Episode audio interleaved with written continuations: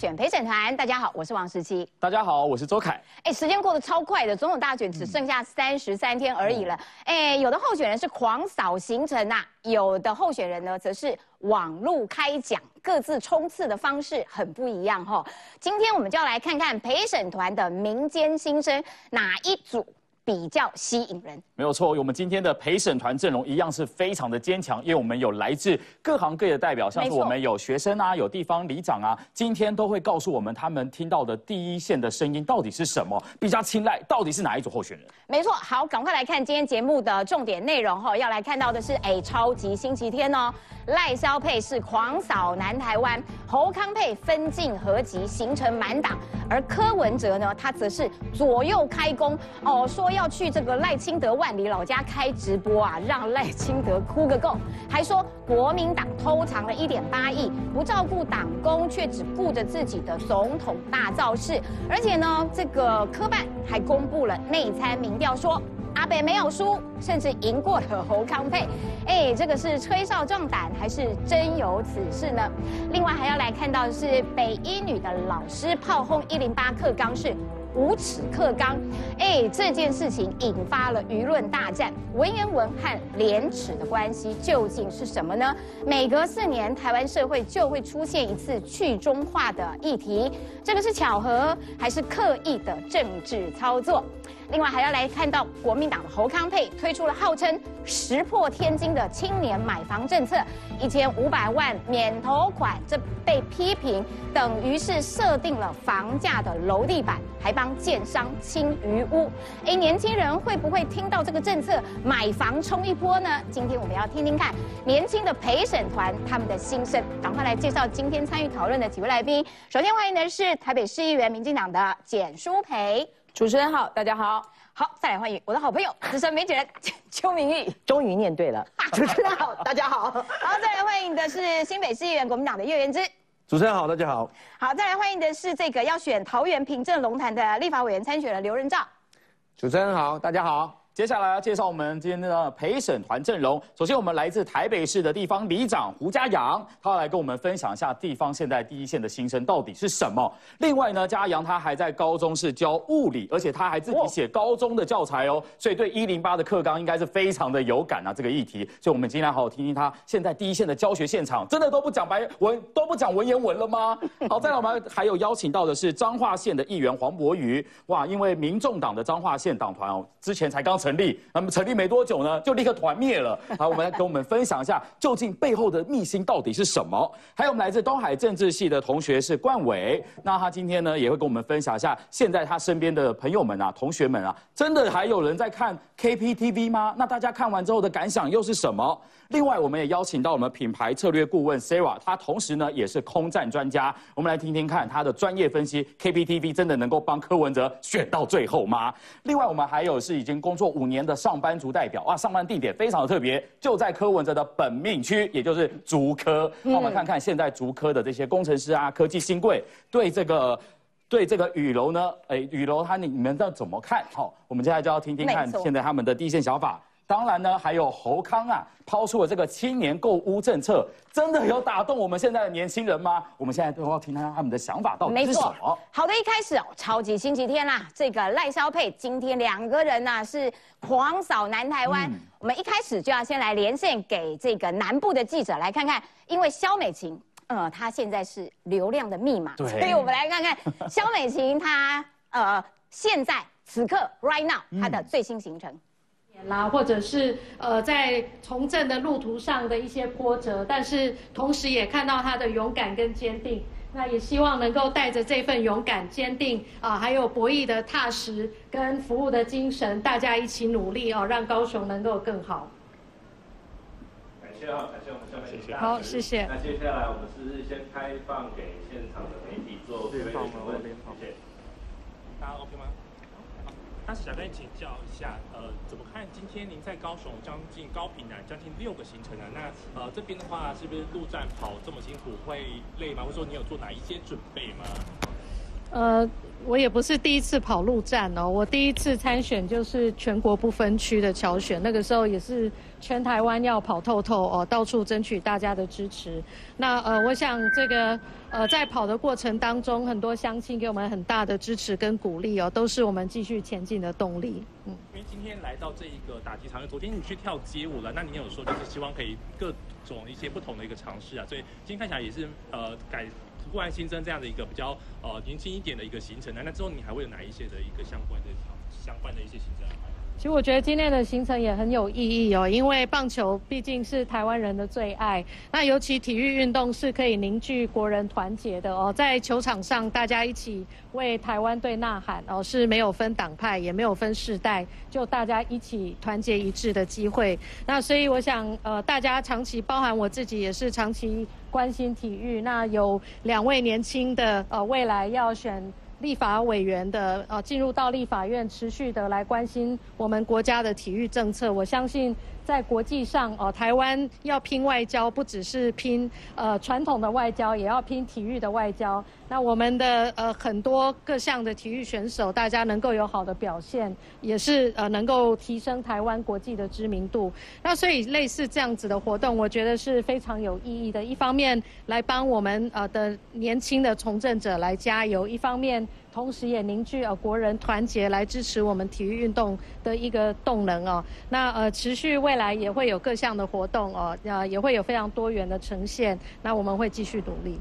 那今天是不是因为刚好这两位的这个？哦，我们看到这是这个肖美琴，今天她的行程都在南台湾哦，一个一个小鸡哈，纷纷跑去站台，有没有？今天我哎，的确，因为今天是超级星期天啊，所以你看看哦，啊，民进党还特别做出了一个日历，好好笑。然后这个日历呢，哎，以以什么呢？造势。摇旗呐喊，团结相挺，然后呢就排出了哎赖萧佩他们的行程，噼里啪啦噼里啪啦，每隔一个半小时就跑一个，哇，拉抬小鸡是不遗余力。那么赖清德事实上他在昨天的时候也到了这个呃北台湾呃万里这个地方，然后呢因为回到他的故乡嘛，总是心情上面感触特别多，所以呢返回万里哽咽，他说嗯是回故乡受感。动啊哈，他每次提到他的老家家人啦，还有他的故乡，其实他都会充满了这种呃感动之情。可是柯文哲很不买单，柯文哲说。你老家就违建呐！你一直在说谎啦，一直乱凹啦。如果你再这样凹的话，吼啊，我要来办直播啦，让赖清德你哭更大声，你好好的来哭一场。来，这个要请教一下苏培，赖清德老家是乱凹吗？违建吗？赖清德他家其实已经讲非常多多次哦，他家所在的那个地方就是他爸爸妈妈生养他们的地方，他爸爸过去是矿工。然后就在矿主的土地上面盖了一间公寮，他们家就在那边过生活。爸爸因为工作丧命，妈妈自己一个人，这个一个女生就努力工作，把他们全家的小孩提拔长大，就是在那边，就是在那边。也许就像大家讲的，他没有建造，没有实照，但台湾有多少的房子像这样子的房子？我举一个例子，台北市有很多的日式建筑吧。对，那些日式建筑也没有史照，也没有建造，哎，哦，柯文哲你知道吗？那你要不要去把它拆掉啊？对哈，是啊，所以我觉得不能这样等。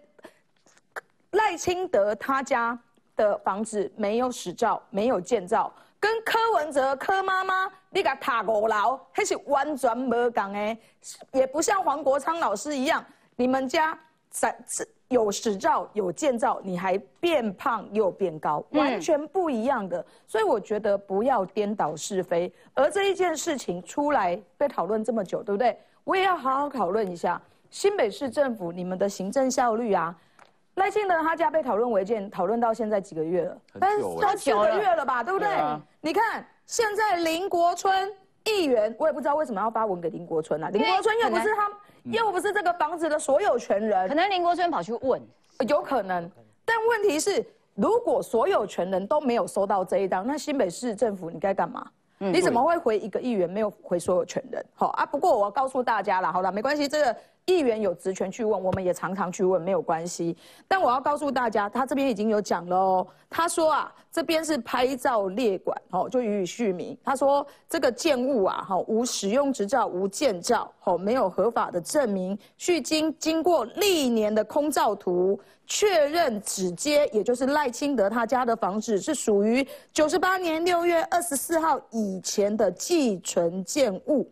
那依照。方法二去处理，因为那个房子列管，那房子已经六七十年了吧？是啊，哎哎，拜托，那是国民党政府，你们来台之前就已经存在在那边的房子。嗯，你们过来之后实施的建筑法，实施的都市计划法，才开始有一些建物的这个建造、史造的一些要求跟规定。你们不能来了之后就全部要求嘛？当然不是嘛，所以才会有一些寄存建物。可是你有没有觉得现在这件事情呢？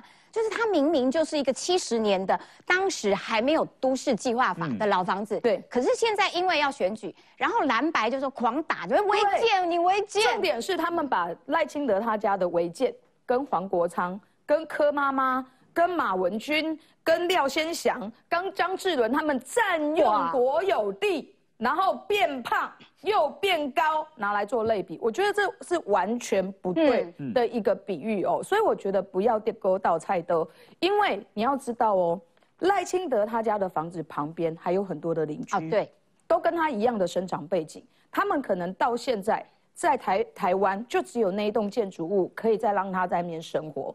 如果赖清德他家要拆，请问他要不要拆？也要哎，他可能要拆整排哎。什么？可是不对啊，因为。就不应该拆，因为他自己就已经讲了，他是拍照列管，对，他是拍照列管。那这个建筑物没有建造、没有使照，是因为在建造、使照有规定之前，就有这一间房子的存在嘛？你不能拿清朝的建。哎，明朝的建，明朝的建，清朝的反嘛，反清复明啊！所以我觉得不要再电沟倒菜兜了，不要再欧联谁兜了，不要再把赖清德他家的违建拿去跟你柯妈妈家比。另外，柯文哲说要去哭了，我是不知道要哭什么，因为赖清德到万里，他很感动的原因很简单，是因为他的老师，他个国小老师出现，他爸爸妈妈的老朋友，就是爸爸的工作的伙伴。也也也现场到那个地方去帮他加油打气。哎，我相信所有的人，连我啦。其实哦，我有时候因为我家里在树林，我曾经有这个呃树林的议员邀请我回去主持的时候，你知道我嘛就感动哎，因为那个连老师都在现场来帮你加油，你你会觉得说嗯。我没有让大家漏气，我有帮大家争一口气，那个你会眼眶会红啊。对，所以我觉得柯文哲立的是不会不把赛狼，不要去怪了人家，人家情意很，这个这个情情感满满，自然流露啊。对啊，啊，如果讲要哭了，啊，柯文哲你有少哭吗？你在哪里哭？他曾经在二二八。的那个中书纪念会哭吧，对，哭到一把眼泪一把鼻涕，那个讲近一点的，对，蓝白还有蓝白和蓝白谈判 完之后签完之后。出来就哭，哭完自己不够，还叫柯妈妈哭。隔一天连柯妹妹哭，柯妹妹哭，然后开直播的时候黄珊珊哭，张志涵哭，连你们陈志涵、陈志涵哭，然后连你们那个秘书长都一起哭下去。我就想说，你们全党都哭在一起，然后去管人家人家要不要哭。而且柯文哲哭到那个鼻涕哦一直流。是啊，而且重点是他那时候不是很气吗？二二八那时候说他的阿公被这。个国民党破坏，隔一阵子之后，我们在议会质询他说：“哎，这很多这个不义遗址啦，比如说蒋介石啦、蒋经国的铜像啦，还在台北市的学校里面，你要不要拆啊？”柯文哲说：“我为什么要拆？我，对呀，你不觉得？然后我们来问他说：‘哎，你不是二二八的受难者家属吗？’他说：‘你要看怎么样定义。’嘿嘿嘿，都不讲啊，我就在想，你知道那我的那一段质询啊，是点阅率最高的，是。古言乐乐等的节，柯柯阿公一秒变成不是受害者。对我那我那一段咨询大约有二十分钟，乐乐等，因为我都没有剪接。他的阿公不是有九十种死法吗？九九十种吗？哇，这么多种，你知道他讲法都不一样。因为他的这个百变啊，那那一段执行的点阅率啊，高达五万的点阅率，只有在我的脸书上面哦，所以你知道他的那个转变啊。这真的真的非常非常的大，所以我觉得柯文哲那边可以美板郎，不如好好的看看你自己要找一个什么地方哭，好好好的哭，因为我看刚刚 KTV KPTV 开开播了，嗯一刚开始的时候哦，到现在只有两千多人啊，所以要加油。也许你找一个地方，好好等一下，我们就来公布我们的线上直播有多少人，告诉你碾压 KPTV 啦，是不是？好，来继续来看啊，因为柯文哲啊，就是说就很嘲讽赖清德啦啊，我就去你家门口开直播，让你好好的哭啊，哭个更大声呐、然后呢，以为他只骂这个民进党吗？哦、no no no，国民党接招哦，国民党你也 你也逃不掉，有没有？朱立伦脱产一点八亿啦，我跟你讲啦。然后柯文哲说：“我马上就准备资料，国民党也逃不掉啦。”然后呢，朱立伦就一直问说：“这是什么东西呀、什么叫做脱产一点八亿？你要举证啊！”柯文哲说：“有，我去 Google 的。”来，小玉，哎，怎么有这种人叫他举证脱产一点八亿？他说：“哎呦，我 Google 就有。”呃，现在就是说柯文哲的战法哈，就是弃蓝绿保台湾，哈但是大家会觉得说，在大家眼中他就是一个调色盘啦哈，嗯因为他他现在看看起来就是说，呃，他之前呃，因为他的民调开始掉下来嘛，所以他突然有一天讲说啊，我内心深处啊还是深绿啊哈，嗯哇，那现在开始哦，大家觉得说，天啊，你又靠回那个民进党那边去了，所以他现在，然后他就觉得他民调又掉了之后，觉得不对，然后现在开始要回归，又要打蓝又要打绿，所以他的这个变成调色盘路线，叫做弃蓝绿保台湾，所以大家都不知道他的路线在哪里哦。我觉得这是第一个啊、第一个他最近为什么一开始左右开弓啊哈，因为他就是不就是觉得说他的调色盘路线，我觉得他现在是定调这样了哈。那第二个啦，我先讲赖清德的这个部分哈，嗯，赖清德啊，就是说为什么他会这个突然就是哽咽？除了刚刚舒培讲说他当天去万里的时候，他的这个国小老师啊哈，还有这个他们家的亲戚嗯出现。那事实上有去过赖清德那个老家，跟赖清德回他老家的时候，你会知道说赖清德对他的那栋老房子是非常有感情。对因为他的那个客厅啊，你一进去，他客厅是挂他爸爸跟他妈妈的照片。嗯，那他大家都知道，因为他出生没几天，他爸他父亲就是因为那个两个月矿灾，对嗯，矿灾就过世了，等于说他妈妈含辛茹苦把他们抚养长大，所以那这个房子对他们家是非常有感情。那还有就是说，他们家的那个除了他那个房子之外，他旁边哦，他的亲戚朋友大部分都住在那个附近。那他家到底离矿坑有多近？从他家走到那个矿坑只要三分钟。他曾经有带哦就是带大家去过，所以觉得就是说那个地方本来就是因为矿坑，因为那个地方的工作属性都是矿工，所以所产生的那个矿区的一个聚落嘛哈，所以才会刚刚舒培讲的，就是他那个是一个老问题了，就是都市计划法这个之前的一些老老相关的嗯老问题了。那坦白讲了，你说那个是豪宅，你真的是对比廖先祥、张志伦或者是马文马文君的那个我最。喜欢，那那栋我最爱啊，对，真的哎马文君那个七万块，公主的家一样那个市价七万哎，你说现在赖清德这个。坦白讲啦，你真的要我说卖给叶元之，你看叶元之要不要？那个我在万里耶，那么远，呀对，我要。呃，你要好，那你赶快明天 我要马文君那个，我用十倍价跟他买哦七十万。哦大家一起来竞标，你竞标我七十万一块钱，啊，可恶！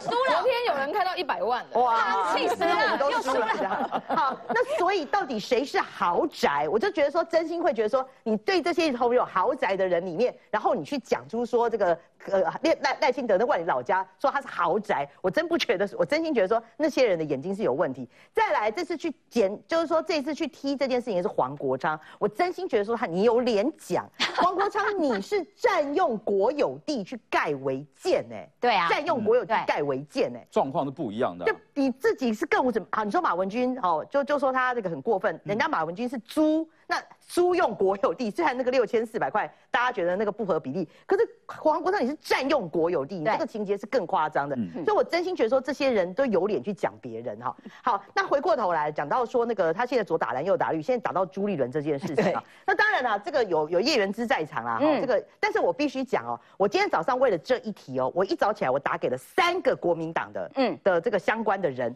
嗯嗯，没有人知道柯文哲在讲什么，你知道吗？他柯文哲的指控是说朱立伦侵吞了那个一点八亿的的产，然后去去呃放在弄到基金会里。私人的基金会，在朱立伦时代确实是成立了什么民主呃呃民族民权民生三个基金会啊哈。可是问题是，他那个是有点地沟倒菜的哦，因为朱立伦是二零一六年，那成立了那三个基金会，可是党产会是民进党胜选，胜选之二零后一六年才。对，二零一六年才成立了党产会，通过党产条例。那党产会为什么我帮国民党在解释啊？就是大家很高会议人士。那我也有抓，我也有抓到这个。他说，二零一五年你朱立伦就给人家偷偷对，可是那个时候，呃，国民党被冻结财产是二零一六年，对至少是二零一七、二零一八，也是党产条例过了之后，嗯没错然后他才去冻结，因为他是冻结党产，所以他发付不出党工的薪水。确实，他现在有些党工的退休金，我就直接讲了，我打给李明贤，李明贤说他还有退休金，他还有几万块，国民党还没有给他，因为国民李李明显也是党工嘛，但是因为被我冻了。对，被动了，被动了。那但我必须要最后要讲啦，就是说，那呃，柯文哲讲的一副信誓旦旦，就说哦，你你对那个朱立伦哦，你是就是什么那个不顾弱势，不不顾党工，对，但是问题。是你日期你时间就对不上对啊我也对不知道他在讲上什么所以我就觉得说哇，他还信誓旦旦说他可以拿出证据来，就是最后的证据是 Google。那你 Google 你 Google 时间也要对啊。就我最后再讲一次，党产条例是二零一六年以后过，所以你要实施是二零一七、二零一八。那他讲的是朱立伦说什么他成立基金会对，那都二零一六前以前的事情。所以我认为是柯文哲你要指控别人的时候，你真的时间需要搞清楚，不然哈、真的我真的我再问三十个，大家都搞不清楚了。的确啊，就柯文哲左打蓝右打绿哦，然后两边全其实全部都胡说八道，它的内容其实都是错的。那我的好朋友邱小玉这次有讲 对话，证明是吧？是是是是对，他就比较有实事求是的精神。对啊，你这个二零一六年才有党产会，然后你指控这个。朱立伦二零一五年的时候偷藏钱，这个是穿越了时空，又拿明朝的剑来斩清朝的官吗 对？好，我们要先休息一下，待会再回到节目现场。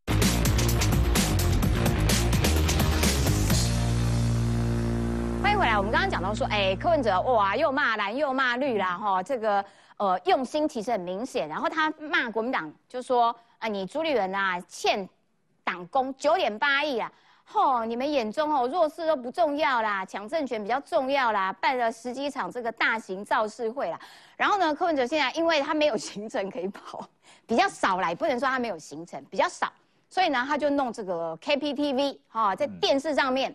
在频道 YT 上面东骂西骂，而且我刚刚说我们要公布一下我们现在 right now，嗯，我们这个节目的线上观众，刚刚收到是已经破一万人了啦，然后好像正在要往一万五迈进。所以 KPTV 我们完全碾压 KO 你人家了啦。啦，KO 啦，你四千多啦，是不是？来请教一下原之，哎、你们跟柯文哲这样子。哦，之前要谈合作，结果现在人家跟你们骂成这样，你们都不照顾基层，你们连党工都不照顾，哦，所以你们就算选上了，也不会照顾一般老百姓。没有，柯文哲他他的说法是说，好像我们把钱藏起来，对不对？把这个钱拿去选举，然后党工的退休金反而不给，对不对？对看我们看的比选举看的比党工还重要，但实际上没有嘛。第一个事情，我们的选举钱就不是藏起来用的嘛。所以我们早早上主席有回应说，这都是基层的，我们募来的啊，这是第一件事情。而且他有小算一下柯文哲啊，他说如果柯文哲专心发展组织的话，各地都有人的话，那些人也可以去帮忙募款了。那你们藏起来的钱用到哪去？没有藏钱啊，没有藏钱。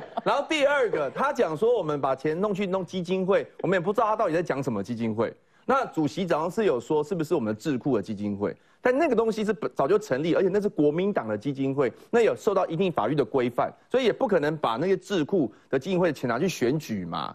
然后，所以柯文哲他到底讲什么？说真的，到现在为止是没有人知道。就是我们内部像小玉也问不到嘛，所以那柯批我今天看新闻，他是说他有资料准备要公布了，所以大家现在现在等他公布，就是说到底那一点八亿这个到底是什么？嗯，那其实他讲了很多事情，我们都搞不清楚。例如说，大家也记不记得前几天就上个礼拜大家在讲说，他说什么有有人给他两亿美金，然后叫他去当副总统，对。这件事情不了了之哎、嗯，哎对啊，不了了之哎。然后还有一件事情呢，是他说有国民党的有人跟他讲说，选总统要一百亿，叫他自己准备，如果没有没有的话，叫他做副手。这个事情不了了之哎，也不知道谁讲的。不知道谁讲，他说是王金平讲的嘛，一开一开始传出王金平，王金平说他没讲啊，否认了。他说他有跟科比见面，但是没有提到选举经费啊，所以讲了很多事情都不了了之啊。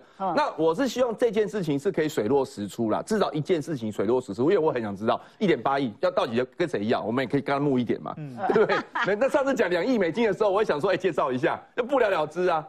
然后科 P TV，我我这两天去看呢、我发现跟我想的不太一样。嗯，因为我本来以为说 KPT KPTV 是就是照着柯文哲，让他一整天八个八个小时的，像实境秀那样实。境秀那样，对不对？嗯哎、就不是、哎，结果是好像会有，他有很多不同的场景，他会转换。嗯，比如说一开始在棚内，然后有两，比如两个民众党的人在那边聊天，然后就讲时事，然后呢，呃，三不五时就转到外场去，哎、可能柯文哲在干嘛？然后呢，再转到别的地方去，可能他们的候选人在干嘛？就不是八小时都是柯文哲啦。嗯，那这样就跟我想的有点不太一样。那这个东西到底跟柯文哲选总统有什么关系？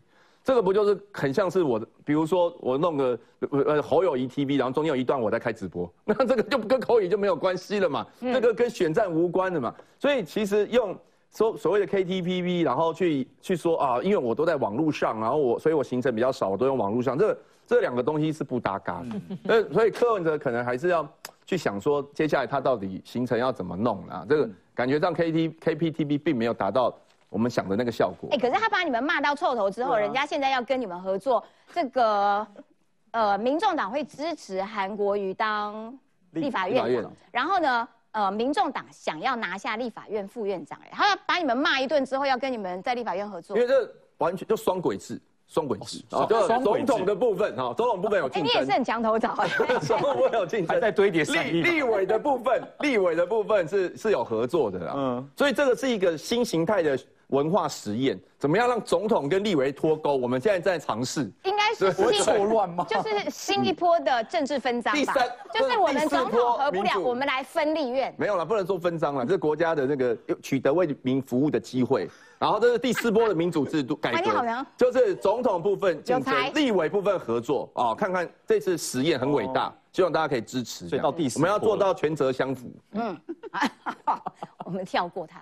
来，我要问一下人造了，是就是说柯文哲因为现在小鸡比较少，所以呢，他现在比较常去菜市场。嗯，然后呢，他泸州扫街再遇民众呛虾，哇，民众呛他说臭屁没药医啦，被拆啦等等的。我想请教一下人造，因为你也在选举哦，嗯就是说候选人扫市场，哎，这件事情一定要。对，但是选总统，你们会安排总统陪你们扫市场吗？哦，一般来讲，我们当然一定不会安排总统陪我们扫市场。我们讲很实在话，当然我们讲说总统候选人一定会给我们时间，比如说像呃昨天哎肖副总统到就到我的场合来吼，嗯就哎办一个造势场合哦。那下礼拜哎当然哎我们的赖赖副总统也会来，都有安排，但他可能就给我们一个一一一个小时左右，一个小时的时间，所以我们在安排的这个行任何的行程呢，我们都会一定要先顾虑到所谓的维安的问题、对国安的问题啊、嗯就是维安。所以他的维安人员大家都知道，总统现在因为他们都都列为总统跟副总统候选人，所以他们周边的维安特勤人员都非常的多。对大家去想一下，那市场后市场是非常的拥挤，市场非常拥挤。当然，那个如果说维安把那个总候选人包围在里面，那请问那个总统或或者副总统候选人，他要如何跟民众接触？握不到手，握不到手，握不到手，然后会引起很大的民怨呢，很挤呀、很挤。那个，然后大家想哦，这只是这只是维安而已，那旁边还有我们的像我们的立委候选人。哦，哦我们啊我们候选人也要在旁边，对。就是说还有一些要拿牌子，然后呃那个媒体要采访，记者，大家想一下这个人群一圈两圈三圈，那请问那个。而且其实蛮危险的。这很危险，那变成会人挤人，而且是说这个摊摊商一定会骂，这个会骂得很严重哎，因为我们的传统一定是转走传统市场嘛，市场的人是非常的拥挤，走到非常的狭狭小。嗯那其实走市场，我们最主要去走市场就要去展现说，哎，我们候选人是直接可以跟民众面对面，直接跟民众来接触的。展现出我们可以来倾听，直接来了解地方的民意，了解地方的心声。但是大家想一下，安安排一下柯文哲，安排人家是总统，这样子下去的话，根本就倾听倾听不了民意，反而是大大的扣分，大大的这样子。所以我真的是我们的安排，其实我们绝对不会这样子。像这两天，当然我们节目一开头有讲，而这两天是我们赖赖萧这两个候选人，好、嗯整个是超级星期、超级周末啦。对今天在高雄，像我们昨天几乎全都在桃园啦。嗯嗯，像昨天，所以我昨天那个，昨天我们是萧副总统来到龙潭哦。嗯那龙潭说真的，大家一听到肖副总统要来哦，很多民众哦自发性的说，我一定要来看肖副总统，因为因为这个，我觉得这个肖美琴副总统对地方的吸引力非常的大，这个哦是我们所以萧美琴真的有外扩效应。有，真的影响了很大。我们昨天的桃园场每一场都爆满、嗯，满到都是说，像我办的是在，也就是哎北二高桥下的那个篮球场哦。过去昨天他统计出来是所有办候选人任何的选举，不管选什么，在那个同样的场地，昨天是人最多的一场。哦，所以那个而且是站在那个护栏外面哦，因为篮球场有那个高高的护栏，嗯有人有人站在外面去看着肖副总统哦，在外面也围着一圈呢。哦所以那个这个真的是大家对那个肖副总统对，甚至说我们的那个肖副总统，大家的非常的期待的。这也难怪柯文哲他们要紧张，因为年轻票可能 都被萧美琴吸的 吸走不少。蛮多年轻人都走出来的，这这是确实现实的状况是这样子。所以我觉得虽然说柯柯文哲好。说我们就说他只就是少市场嘛，但没关系啦，至少有走出家门了啦。好啦，不错啦。但是呢，还是要看看啦，因为他推这个 KPTV，其实很大的目的啊，就是要让比如说更多的年轻人、网络使用者能够更了解他们的政策、他们的理念是什么。那我们现场就有学生就代表嘛，那我想问一下冠伟，哎，你身边真的有同学在看这个 KPTV 吗？呃，其实身边的同学是有人在看 K T K P T V 的，对。那他们看看了之后的感想是什么？我觉得看的人有分两种，一种是就是柯文哲粉丝柯粉嘛，然后原本的就觉得是抱持着搞笑好笑的心情去看这个 K P T V 的。嗯。那因此我觉得 K P T V 有点变成是同温层取暖的概念，就是他的支持者看 K P T V，然后觉得说，哎，我们要支持柯文哲，然后支持他的理念，那。就有点变成像是那种宗教大会、有神快拜的那种大会，对嗯，那那那，比如说那比如说呃，原本支持他的看，那当然是合理啦。对对。那有没有就是有试着想要去了解看看这个人提的一些证件的人，那他们看完之后有没有得到他们想要的答案？我觉得多数是没有的。对我听到的多数是没有，因为他其实他包括像他有的时候他后面就像刚才叶元之议员讲的，他的。并不是所有都是他主场，他有的是会在户外嘛，战狼小姐姐啊，或者是，然后甚至有的会介绍什么像射护线肿大这种很奇怪的东西，医学专栏，这个是帮叶元之开的专栏呢，对 对对，一帮我把那个时间点送送送送。送送送给叶元之啊哈，射护线肿大泌尿科医生讲解，哎，其实蛮贴心，还还有一个什么医学专栏，对对对，很贴心啊。哎，冠伟，我想请问，因为他们哎柯文哲现在他们采用。用孙子兵法，就是孙子影响阿公阿妈，对对对，就是偷，哎，没有说偷了，叫孙子去拿阿公阿妈的手机来给他订阅，订阅按赞这样。啊，你的同学这些孙子有没有？其实我觉得，呃，我看到的是没有，除非是他的激进的支持者，就是我，哎，我很挺柯批，那可能会做出这个行为。嗯，那一般的，我觉得理性的人，他觉得不会去动这种行为。对，那我觉得。这种方法就有点偏激啦，有点偏激。哎，那我问一下空战专家 Sarah，他这样子的一个做法，KPTV，就你目前观察，他在网络上面确实是有扩散的效果吗？从数据上面来看的话，基本上他的观看人群都还是聚集在他自己本身的 YouTube，嗯，还有一些媒体可能会因为他出来说我要开 KPTV，大家会报道转载，那其他并没有在 IG、Facebook 或是论坛上面有任何的讨论或扩散。所以可能就回应刚刚同学讲的，大部分都还是他自己既有的，就是资深的那种死忠科粉，有点取暖的感觉。对，就是我在我家院子开这个 KPTV 哦，大家赶快来看。可是其他总统候选人都已经在市中心，已经在大张旗鼓在宣传政令或什么的。嗯，所以因为我自己本身有看，我是有点看不太懂啊。对，因为里面的节奏可能他比较多是在宣传他们想要主打的一些。不分区的人选，或者是一些他们觉得很重要的健康议题，那这个跟总统 总统层级的政策好像没有很直接的关系，所以就没有办法完整看完。嗯，对哦，了解。我稍微补充一下。哦，好，小玉要补充，就说呃，他的 KTPD 就我知道是那个柯文哲下令要开的，因为他觉得说很多电视台对他不友善，然后他就要那个，就是他要开，但是重点是他太重形式。这个，比如他就搬两个凳子来，然后找两个人来尬聊，那甚至到最后某堂聊啊，就找一个泌尿科医师。重点是说你的群众是年轻人，那你找一个可能韩粉级的，这不这不是我讲的，韩国瑜讲的啊。他说他支持者不都是什么生物线总大，要不然就是更年期的。哦，他要吸韩粉。他要吸韩哦是哦原来是要让或或者是要让孙子去跟阿公讨论。哦有可能。重点是说了你帮他找一把椅子找两个人找两个人来尬聊那这个哈你就会就我觉得说在怎样的科粉你八个小时你是看不下去啊。我们要先稍微休息一下待会再回到节目现场。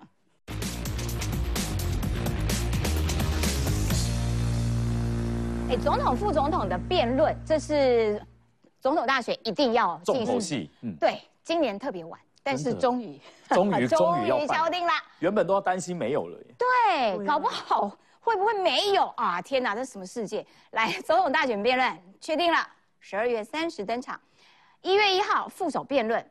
嗯，原则上应该是有的，啊，但是有一些变数。为什么有变数呢？因为这一组的副手人在国外联络不上啊，这也是创下一个很神奇的奇迹啦。好，但是当中有一条支线，就是在总统候选人辩论会前要协调，有没有？那民进党的代表是王义川，民众党的代表是这一位。黄国昌，他们两个人见面了，他们两个见面了，好刺激哦！他们两个应该先变一场，然后才来总统啊，对不对？哎，小玉，这命运的锁链呐。对，因为王一川一直在空中要呼喊黄王那个黄国昌要跟他辩论，但黄国昌都不理他嘛。那昨天因为我跟王一川这个同台，然后他又把所有的细节然后都有跟大家讲。那他说他看到黄国昌他就很兴奋，然后至少跟他见分，呃，至少要跟他的礼貌性握手握手。国昌老师你好，国昌老师你好，你好你好你好，就黄国昌或者。就手这样直接给他撇过去，他是直接这样，对，只只差没有在衣服上擦来擦。然后呢，他就，然后他就呃，王一川就是一直要呃，就跟那个黄国昌说，那不然我们来变一场嘛，因为你那么想辩论，我们就来变一场。就黄国昌就像咆哮帝就上升了，就说。我要跟赖清德辩，我要跟你辩啊！对，那事实上，我先评论这一趴啦。我觉得黄国昌这个，你说要找再来赖清德，你是上市对下市，因为你跟王义川，王义川不是上市对下市哦，因为你们北北都都是不分区立委嘛，对不对？不分区跟立委跟不分区立委辩，其实那个你们的职务是一样的。可是你黄国昌，你一直要找赖清德辩论，这个很怪啊。对，那照理说是柯文哲好，或者是那个侯友谊去跟赵少康辩论，你们不分区自己先辩嘛。那黄国昌是不是？自己想要当总统啊，就一直我要跟赖清德。柯文哲当心了。好，总而言之，这一趴黄国昌就不一直都不理王义川。那王义川说，黄国昌坐下来的时候，感觉好像有点躁郁啊，就这样手机呢，然后那个这样子飘来飘去，然后脚这边抖来抖去，然后从头，然后他他认为那个民众党他有点没有准备啦，因为那个黄国昌坐下来第一句话是说啊，我们今天要讨论什么？不是啊，重点是你要来讨论什么？你不你不是要来？沟通那个总统辩论啊，对，那事实上流程啊，他他们可能是到人数，不然就会觉得说，哎，你怎？我跟你讲这件事情，我我觉得非常有蹊跷哈，因为黄国昌坐下来，他就说，那我们今天要辩什么？这是第一个点。嗯。第二个点，照理说，因为大家都知道，昨那个呃辩论会的协调会，他们是找媒体十一个媒体高层，基本上都是副总以上的层级哦。对。你当大家吃饱饭没事干，一天到晚都约在那边开会吗？每个副总高层通通都是很忙的，好不好？对啊。那包括我们三立嘛，那个高层都去了嘛，对。那所以呢，这个当时哦，最后要讨论到副手辩论的时候呢，然后他们就说找不到吴欣颖，然后就是联络不上吴欣颖。那事实上，你来开会之前，你就知道这一天是要来决定总统跟副手辩论的日期，你是不是要先跟吴欣颖就先沟通好？就没想到你没有跟吴欣颖先沟通好，然后还发生找不到吴欣颖这件乌龙。所以我认为说，民众党来谈判确实是没有准备好。好，那我最后要讲的是说，他们昨天到底那个辩论会到底在沟通什么？哈，第一个沟通时间啦。那当然三党都很忙啦，有人就说什么跨年，跨年大家年轻人都要看烟火啦，没有人要看辩论啦，反正大家时间瞧不拢。然后再来啊，就是说我觉得两个点很有趣，就是说当时大家都决定要公示主办的时候，然后公示就说主持人是胡元辉。那第一场你总统辩论已经是胡元辉了嘛？那大家没意见。你第二场的话，那各台就是有一点点意见啊，就觉得说胡元辉是不是可以再搭一个主持人？包括三立就觉得，哎，我们的主持人李文怡很好啊，对不对？然后 T 台出了 T 台出了方念华，然后民事出许仲江，结果呢侯振营都不要哦，侯振营任何主持人都不要，他就是只要胡元辉，不知道他在坚持什么。哦，啊，他除了这个主持人很坚持之外，粉呐，对，然后呢，那个侯振营又犯了一件犯众怒的事情，就是呢这一次除了当然辩论，最主要是提问者的角色嘛，对，对，提问者，然后呢那个蓝营就出了一个很白目的事情，他们就坚持要三报一社提问，他们的理由说是三报一社的提问是比较有深度的。哈，什么意思？他们觉得这个三报一社的长官啊是比较有深度的，你知道吗？对面坐了包括三立啦、民视、TVB 啦，对所有的高还有公共电视啊，大家脸色一黑。然后王艺川还善意的提醒说：“你安内公，你要确定哦，你要确定哦，要确定呢。你对面都是媒体的高层哦，你现在是嫌我们电视。”这个是没有水准，提问是没有深度的吗？哎，这有没有一点像当年的那个韩国语？嗯，你们哦。可怜呐，媒体可怜呐，对，有没有？所以他就是瞧不起人，这是一句话就惹惹怒了这个大家，就先惹怒了媒体耶！我真的觉得他们很爱惹怒媒体。最后啦，就是说他们讨论到细节部分，就是侯友谊他们就很坚持侯友谊要带手板。我也不知道为什么侯友谊一定坚持要带手板，是担是担心说他的记忆力不好吗？什么东西都要写手板。那但是这时候黄珊珊就有意见了，她就坚持说不可以带手机，不可以带平板，不可以带手板，是不是担心侯友谊又把？把简讯念出来这件事情，所以呢，所以这件事情呢，在昨天的那个这个要防，这个要防。OK，所以到目前为止，能不能带手板、平板这件事情，我觉得那个民众党他们这边还有被害的这个阴影啦。哦，有可能啊。然后所以王一川啊，他很贼啊，有有够皮的啦，就给人家拍一张合照，然后。然后这个黄国昌真的哦，两手这样子完全不理他，背对他，是真的背对。他一直抖脚不理我哈。然后呢，这个侯友谊一定要用手板，柯文哲逮到了，你记忆力不好哟，一定要带手板哦。有简讯的阴影啊？对他有简讯的阴影，而且我还记得四年前那一场很好看，因为后来被后来被发现。韩国瑜是不是在台上还脱鞋子抓对 抓痒护康？后来就被大家截说，这这是在总统候选人脱鞋子抓痒吗？就很自在，对，很自在，创造非常多辩论会的笑料。我个人是蛮期待这个总统大选辩论，通常都会蛮好看，蛮精彩。好的，先稍微休息一下，马上回来。